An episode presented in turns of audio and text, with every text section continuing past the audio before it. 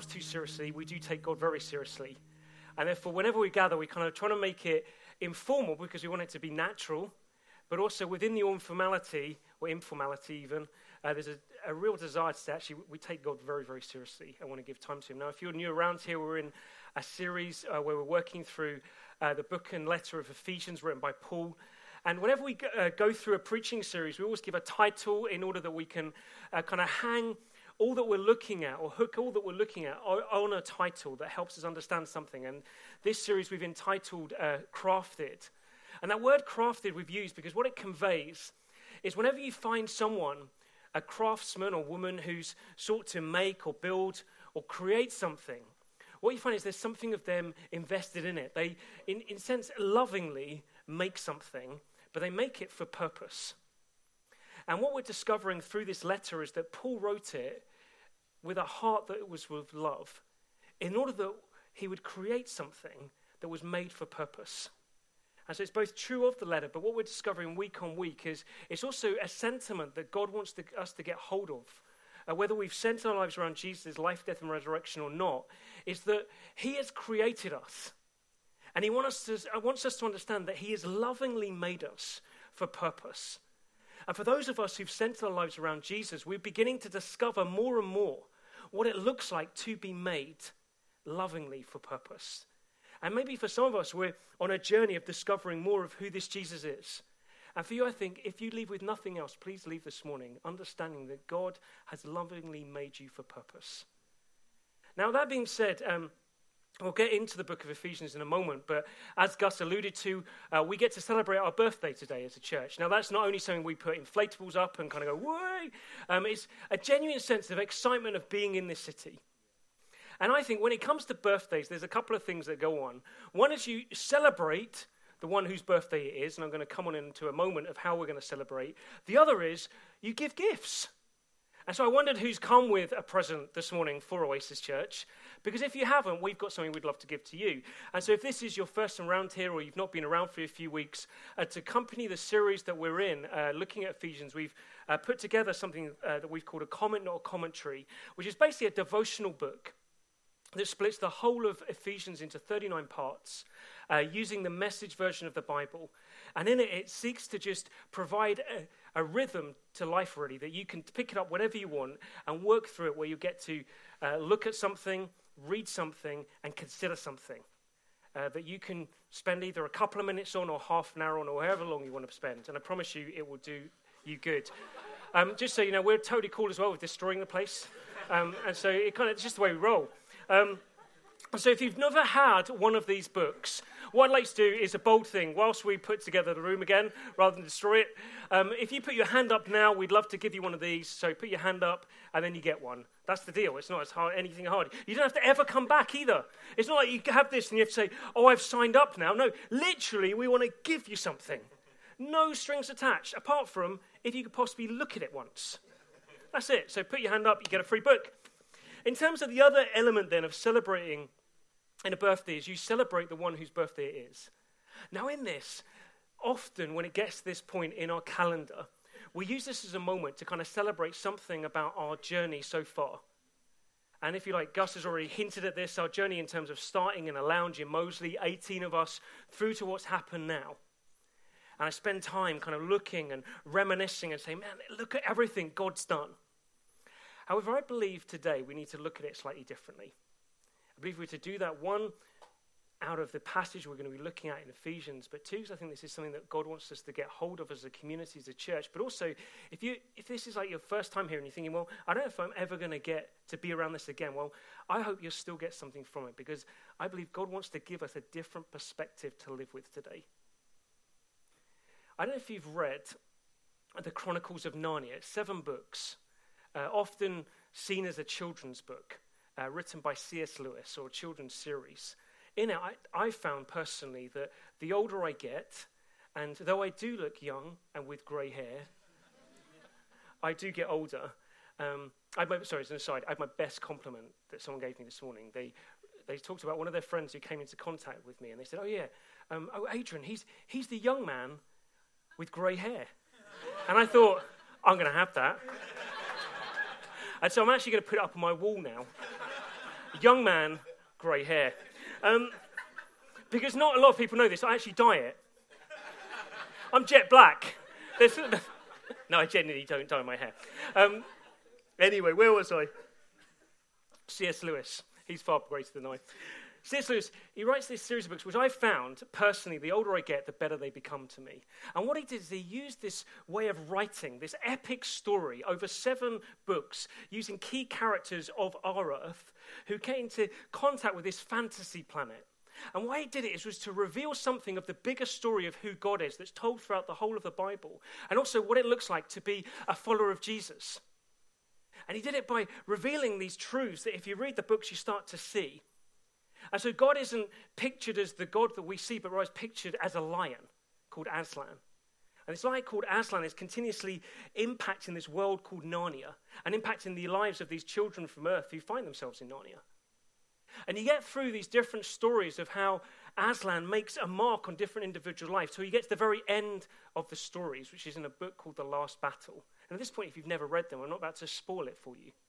But in it, in The Last Battle, what C.S. Lewis does is he depicts what it looks like for anyone who centers their life on Jesus in terms of the hope we have of an eternity to come. And at the very end of the book, he talks about all of the key characters and how they finally find themselves, whether they were naturally on Earth or in this fantasy planet called Narnia, in Aslan's country, where everything is renewed. And at the very, very end of the story, C.S. Lewis says this. And for us, this the end of all the stories. And we can most truly say that they all lived happily ever after. But for them, it was only the beginning of the real story. All their life in this world and all their adventures in Narnia had only been the cover and the title page. Now, at last, they were beginning chapter one of the great story, which no one on earth has read, which goes on forever, in which every chapter is better than the one before. There's a truth that I want us to get hold of this morning that C.S. Lewis penned in a book.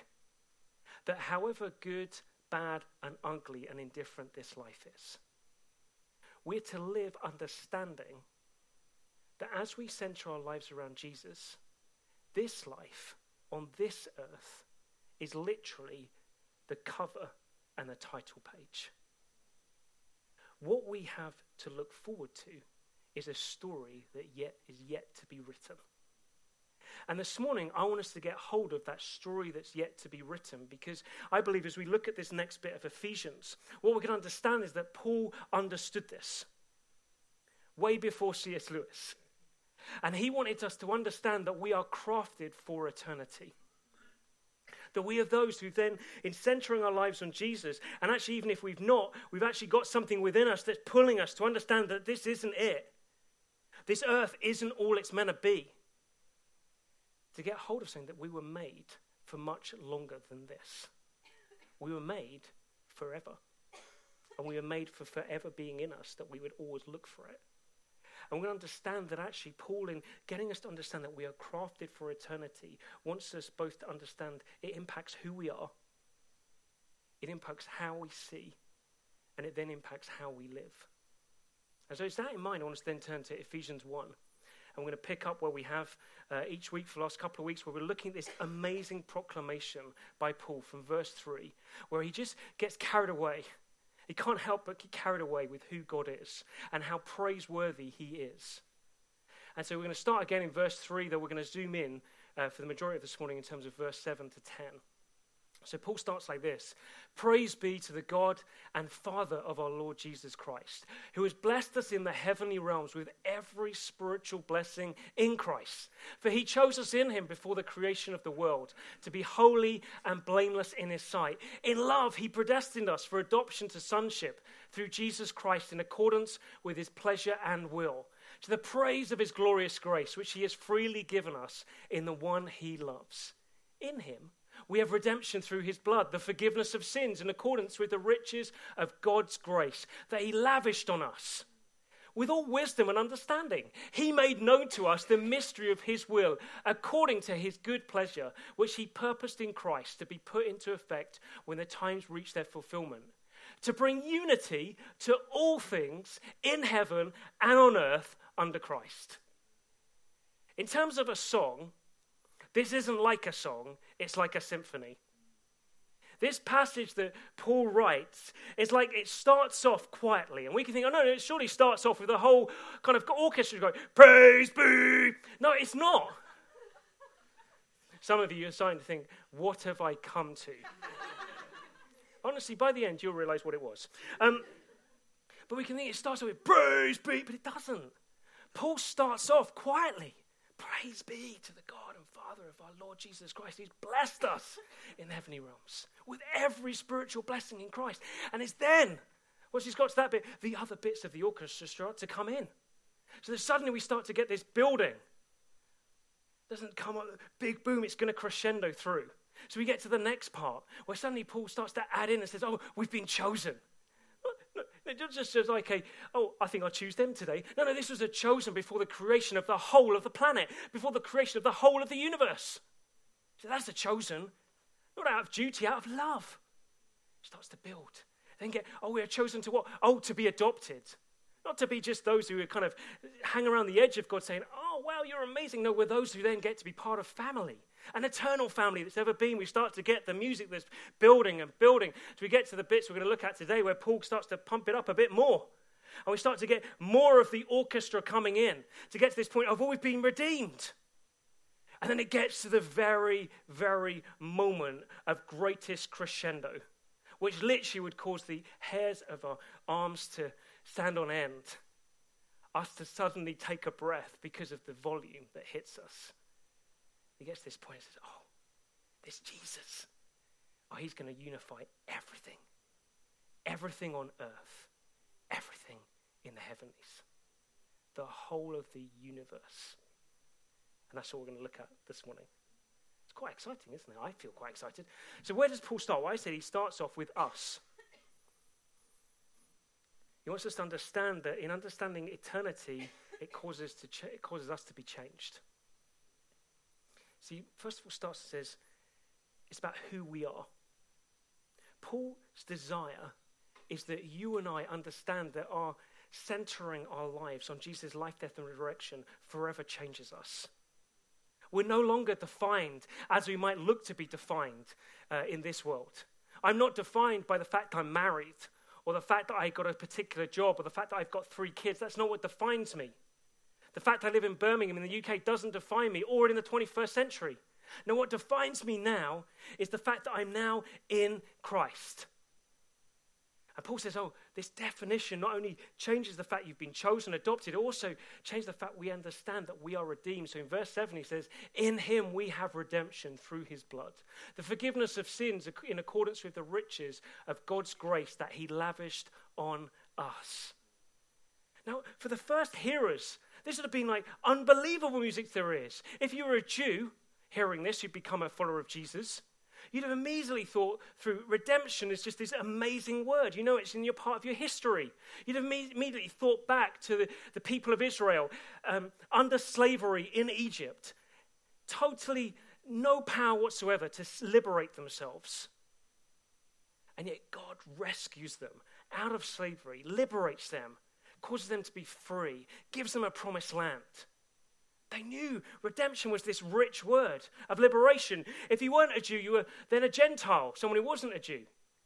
And for you, it would have thought, well, actually, I understand about redemption because you'd understand in terms of the culture you were living in that there were slaves, and either you were a slave or you owned slaves.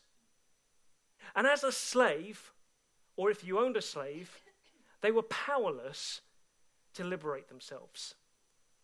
They're powerless to live their own lives. They did what you said for them to do. If they were your slave, if you were a slave, you did whatever your master told you to do. And yet, what could happen was that someone could intervene and pay for that slave to be redeemed, to be liberated, to be freed. And they could pay for them and say, right now, you're a free person. You're no longer under the ownership of anyone else. You are your own person. Now, for us in the 21st century, where we live in a, a country that's democratic, where we live in a nation which has even a bill, a, a law in terms of human rights, we can start to think, well, I don't need liberation. And yet, Paul's really clear and wants us to understand all of us need liberation. Now, for many of us in this room, we've centered our lives on Jesus, so we know, oh, yeah, I, I know I'm, I'm liberated. And yet, it's so good to remind ourselves as to why. For some of us, maybe we don't know that. Maybe you're sat here thinking, well, actually, I, am not sure if I agree with this. I don't think I need liberating. I wouldn't say I'm a slave to anything. I wouldn't say I'm, I'm controlled or powerless. I have rights. And yet, Paul's really clear here. He says, actually, we've been redeemed, which has meant we've been forgiven of our sin. That's what he says. He says, our redemption has mean, meant forgiveness of sin. Why? Well, Paul, if we use this passage and put another passage and allow that to have a lens over it, allows us to understand why that is so liberating. So if we actually put in and add in Romans 6, verse 23, we find this. Paul writes, For the wages of sin, and sin is that word that describes us living with what we want at the very center of who we are. Sin is that word that describes how we fall short of who God is, who is perfect in love and justice and mercy, in kindness. Sin is that word. And says, if we've fallen short of God, which believe me, every single human being has, because none of us are perfect. If we live with ourselves at the center thinking it's about what I want, actually what that does is it earns you something. There's a wage to it. And the wages of sin is death the gift of God is eternal life in Christ Jesus our Lord. See, Paul wants us to understand that we are a people, if you've centered your life on Jesus, who've been redeemed, redeemed from death to life. And the reality is, this isn't a hard sell. I don't have to do an apologetic to convince you about death. Because there's one thing I can guarantee in this room is that every single one of us is going to die. That's, that's a done, done deal. I think if anyone stood up and said, No, I don't believe you, we're not going to die. I think we'd all go, mm, yeah, I think we can show you some evidence as to why that will happen. See, it's a done deal. We live within a world where there is death. We look around us and we see that in nature, stuff doesn't last forever. There's death. You open your fridge and you realize, particularly some of you are going to realize who are students, if you do not clear out your fridge, you will work out what happens to things as they die, they go through a process called decay. And they become stenchy. And they become very, very liquidy. And it will be, in the end, something that stains the rest of your fridge. And that, if you like, is our story in a fridge. Is that we're those that have the, this destiny that is death. And it's something we're powerless to do anything about. This world wasn't meant to be like this. You look at the very beginning of the book in Genesis, of the Bible. When I say the book, I mean the Bible, not any old book. I'm not talking about the last battle again. So in the Bible, the very beginning, Genesis, you find that at the very beginning, God had created out of love everything for life. That was the point. It was always meant to live. It was actually out of humanity's deciding to say, actually, God, rather than you be at the center of our lives, we want to be at the center of it. And then everything broke. And suddenly, at that moment, the sentence of death came. And it impacted the whole of the universe. It was never meant to be that way. And God's plan was always that it would not always be that way. But the starting point was to deal with us. And so we were under the sentence of death, death that meant it was a final destiny that we could not escape, death that meant it became something that ultimately meant we knew we were going to be separated. So nothing we could do about it. Be separated from everyone, be separated from God. Death that means that we live in fear of it. Do everything we can to patch it up, dye a hair, buy some creams. Watch Channel 5 at 9 o'clock to find out the latest scheme that there is to allow people to freeze their brains to live forever. Because maybe that's the escape. But there isn't because we understand that actually death is something we can't escape and we fear it. And what Jesus does as he comes out of God's grace, his unconditional love and mercy to every single one of us, to the whole of creation. As I live and die, I'll take on the sentence of death. in order that when I rise, resurrected, I can offer life. But life like no other, that anyone who centered their life in Jesus can understand we've been redeemed, we've been taken out of death and placed in Jesus, who is life. But life that is eternal, goes on forever. No shelf life. A fridge life that you look at everything and it's as fresh as the day you bought it. That's the life. It means that it's not only eternal, it's also a life that we get to understand that we're forever loved. Loved unconditionally. That we belong to God, who's Father, Son, and Spirit forever. Not as an outsider, but as His, belonging to Him. That we not only are those that are loved, those who have this eternal life, a life that then means that we can know wholeness. That we can know that there isn't anything to fear that actually we can rest in the fact that we're known by God and accepted by Him forever. And therefore, we get to live in this life fundamentally differently, understanding we are those that are redeemed, redeemed from death into a life that is eternal. So, therefore, we are crafted for eternity. But the challenge is that we can leave it there. And for some of us at this point, we think, I don't even know if I am. I if I am redeemed. Well, for you, I'd say, well, start the exploration to discover is what I'm saying true? Is Jesus able to deliver on this? For many of us in this room, we would say, Oh no, I've centered my life in Jesus. Therefore, are we those who are living from this place? Are we living understanding we were those who were dead, sentenced to death, under the sentence of death? We've now been liberated to eternal life. Therefore, we get to live forever.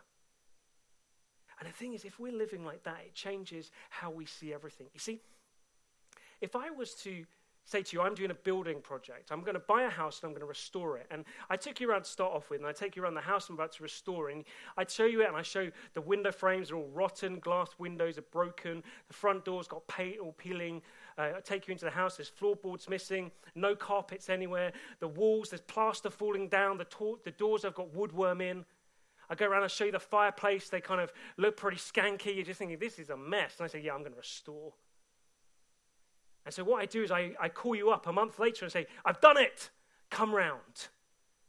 And you arrive outside the house and you discover this house still has rotten window frames. It still has broken windows. The door is still got paint peeling off it. I open the front door and I take you in. And then you see in the floorboards still have no carpet. There's still floorboards missing. The wall has plaster still falling down. The doors are still wood worm ridden. And I take you into what could be the lounge, the front room. And there I say, Look at this fireplace.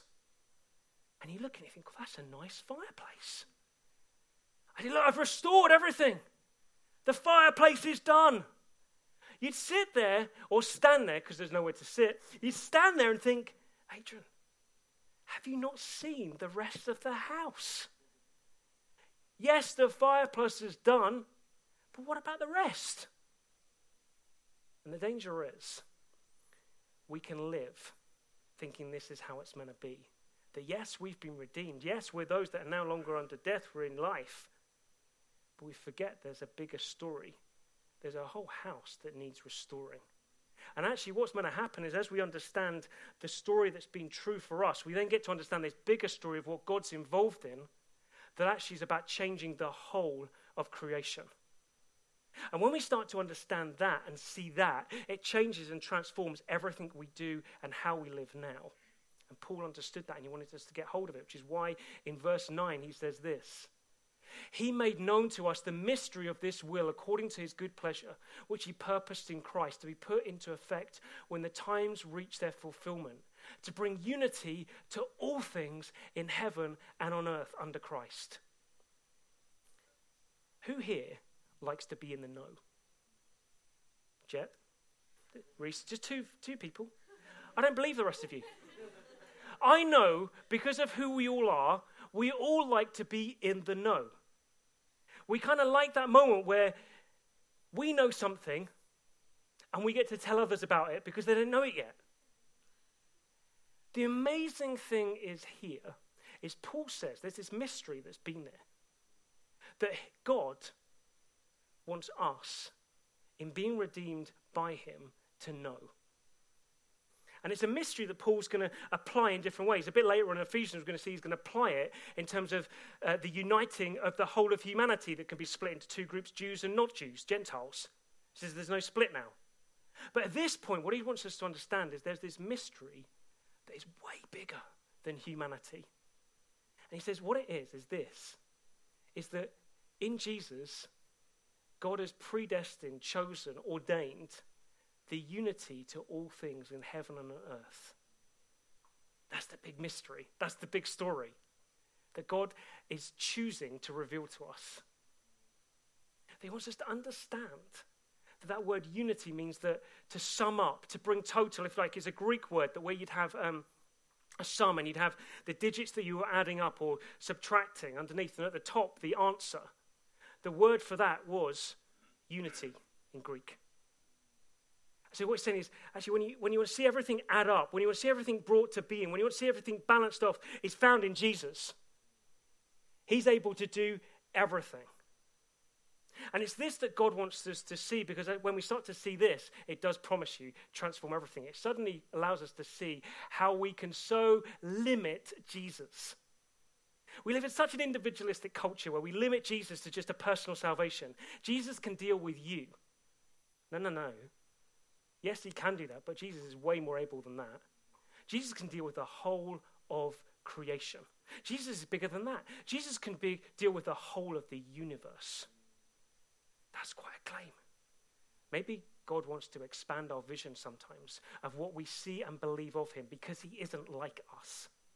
A universe that, as frail human beings, we're still discovering because it seems to still be increasing.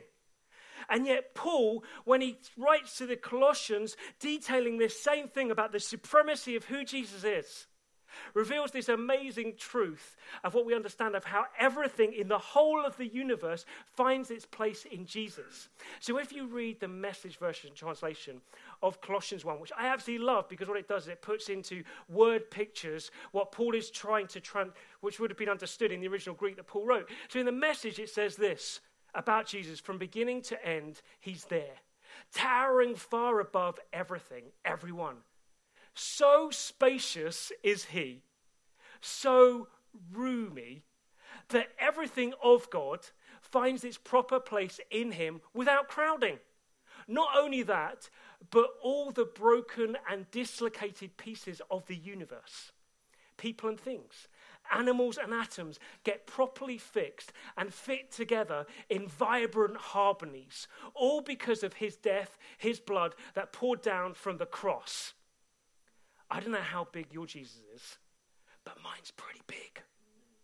And I tell you what, the more and more I contemplate the risen Jesus, the more and more I realize the full impact of his life, his death, and resurrection, that one day God has ordained will be fully revealed that's going to bring harmony, unity, sum up everything in it, in the whole of the universe, because Jesus has enough room to do that.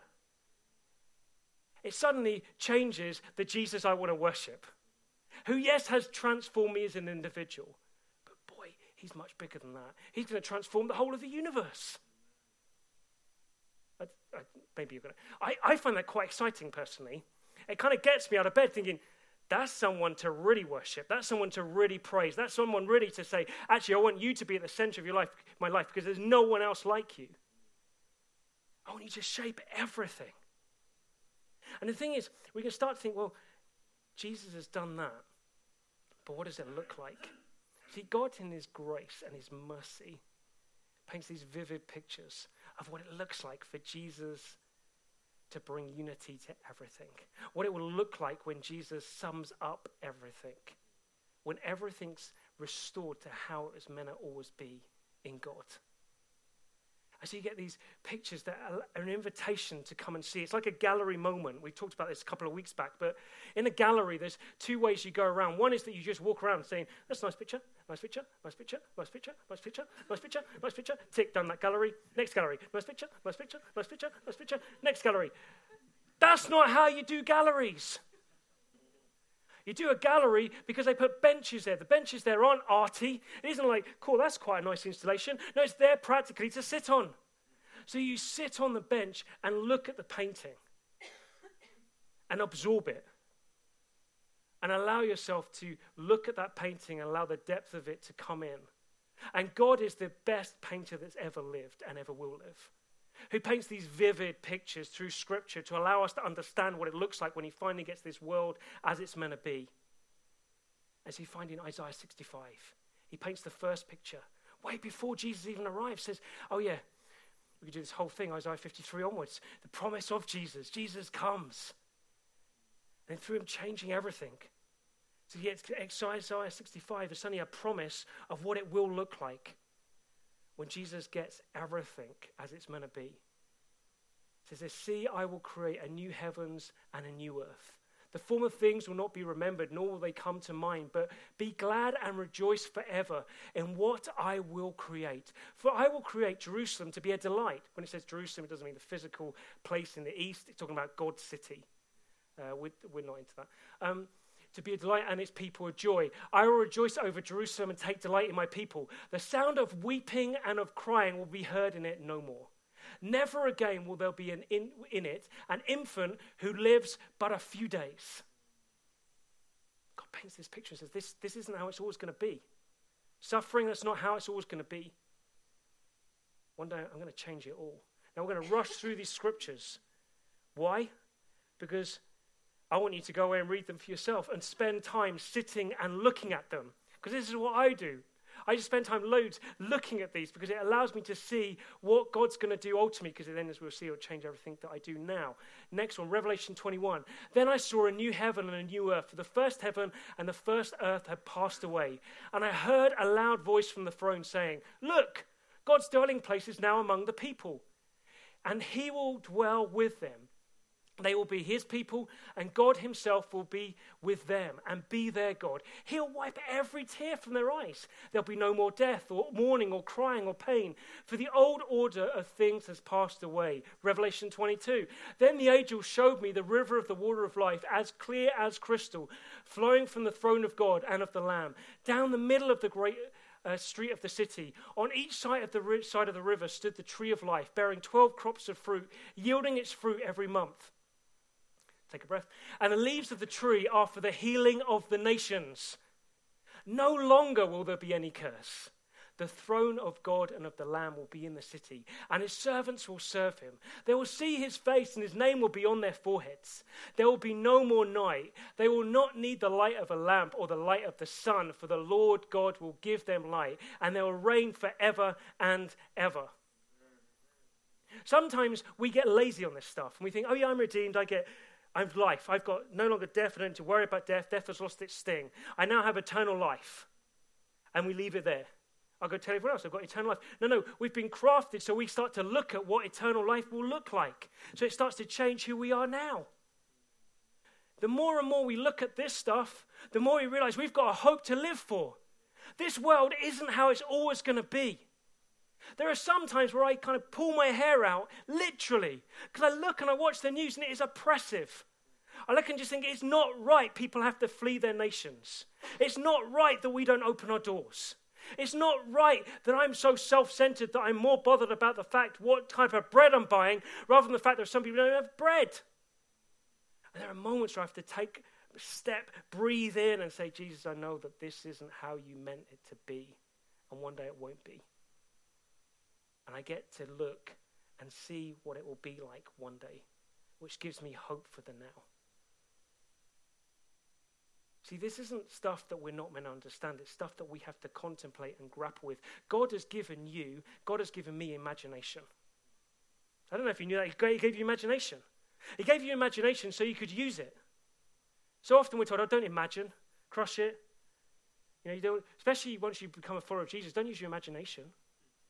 No, I'll tell you how to think. No, no, no. God gave you an imagination in order you could start to understand. I tell you what's true about God is this you can't out imagine him. It says in Scripture that he can do way more we can, than we can ask or imagine. Therefore, he's inviting us as we read Scripture to say, imagine what that'll be like. It doesn't mean, so I imagine that and I think, names on foreheads, tattoos. Is that what he's saying? No, it's a figurative moment of saying, do you know what? It's going to be as though there's a tattoo on my forehead saying, God's. Because that's how deep I'm going to understand I now belong to Him. There's never going to be a quavering or wondering, Am I God's? No, I know I'm God's. I'm His. He's labeled me. Just as my shirt tells you it's from somewhere, can't remember where, probably um, a cheap shop. And so it's from that shop, God's going to label me and says, You're mine. That's what it says. My destiny is that I will one day be labeled in a way. I'll know from the very deep and core of my being that I'm His forever, forever loved. Loved with a love that I fully experienced finally. A love that's been there before the creation of anything. And I've known love. I've known something through the spirit of God's love. I've known something humanly of love. I'm married to someone called Lucy. I've known something of her love. What would it look like to finally come face to face with eternal love? I get invited. Imagine, Adrian, imagine what that's going to be like. Imagine what it will look like when this earth is fully restored to something that is gloriously life giving. Man, this is like an earth that's just dying. John Piper talks about this and says when we understand what God's going to do, it's going to be like the chrysalis to a butterfly. That this earth, in its most beautiful moments, is like a chrysalis. That one day it will be like a butterfly. I get to imagine that. Imagine a world where there's dimensions that I've not yet understood, colors that I've not yet seen. Do you imagine? Because the invitation is to look. To look because we're crafted for eternity. Do we find ourselves so quickly looking to the here and now and settling with that and saying, This seems good enough. Because actually, as we look up and see that, it suddenly brings hope, but also changes how we live. So Paul finishes off, he says, verse 8, we're to live with all wisdom and understanding. This word wisdom and understanding, it's, it's in between both our call for redemption and the mystery revealed of Christ unifying everything. And the commentators got to grapple with this and say, well, is it to do with the redemption or is it to do with the mystery? And the truth is, it's actually about both.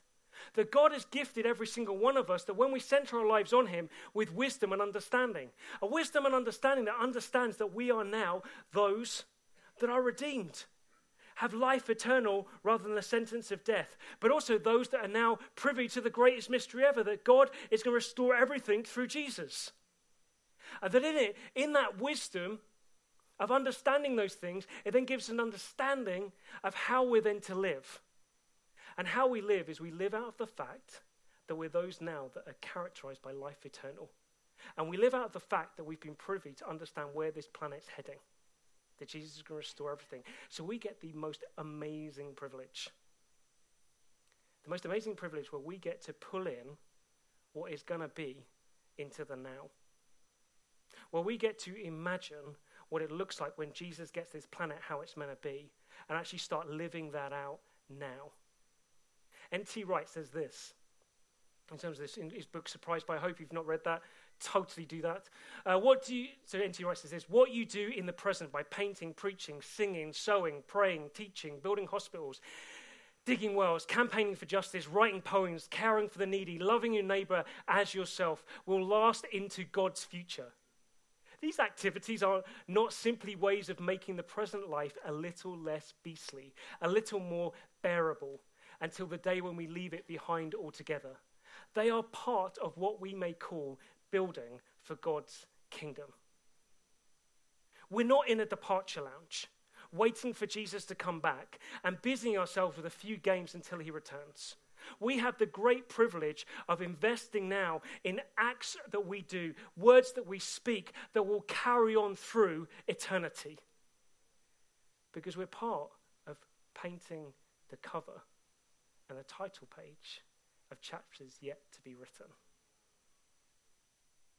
This changes how you and I live moment to moment. You see, at this point, you think, well, what does that look like? Well, let me tell you about a friend of mine.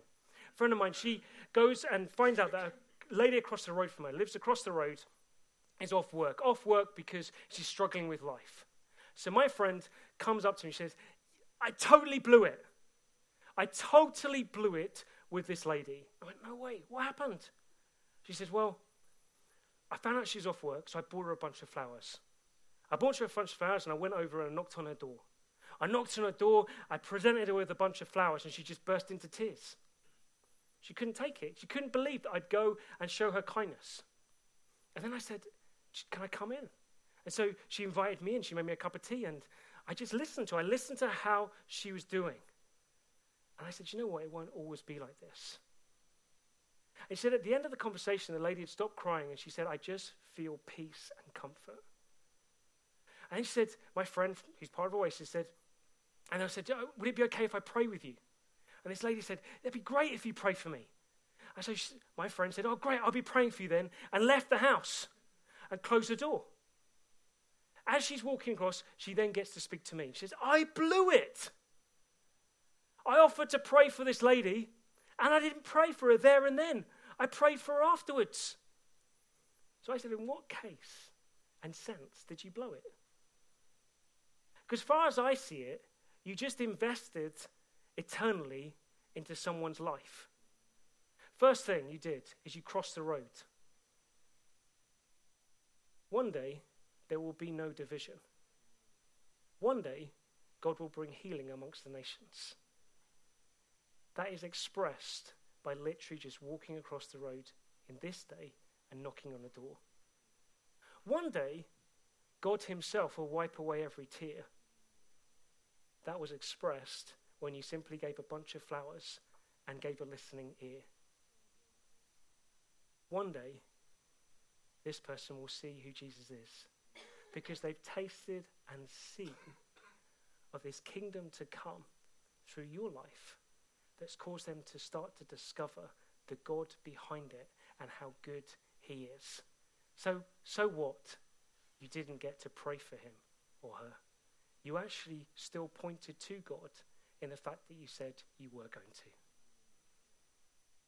So often we belittle the acts that we do because we fail to see that what we're doing and we're involved in is building for eternity.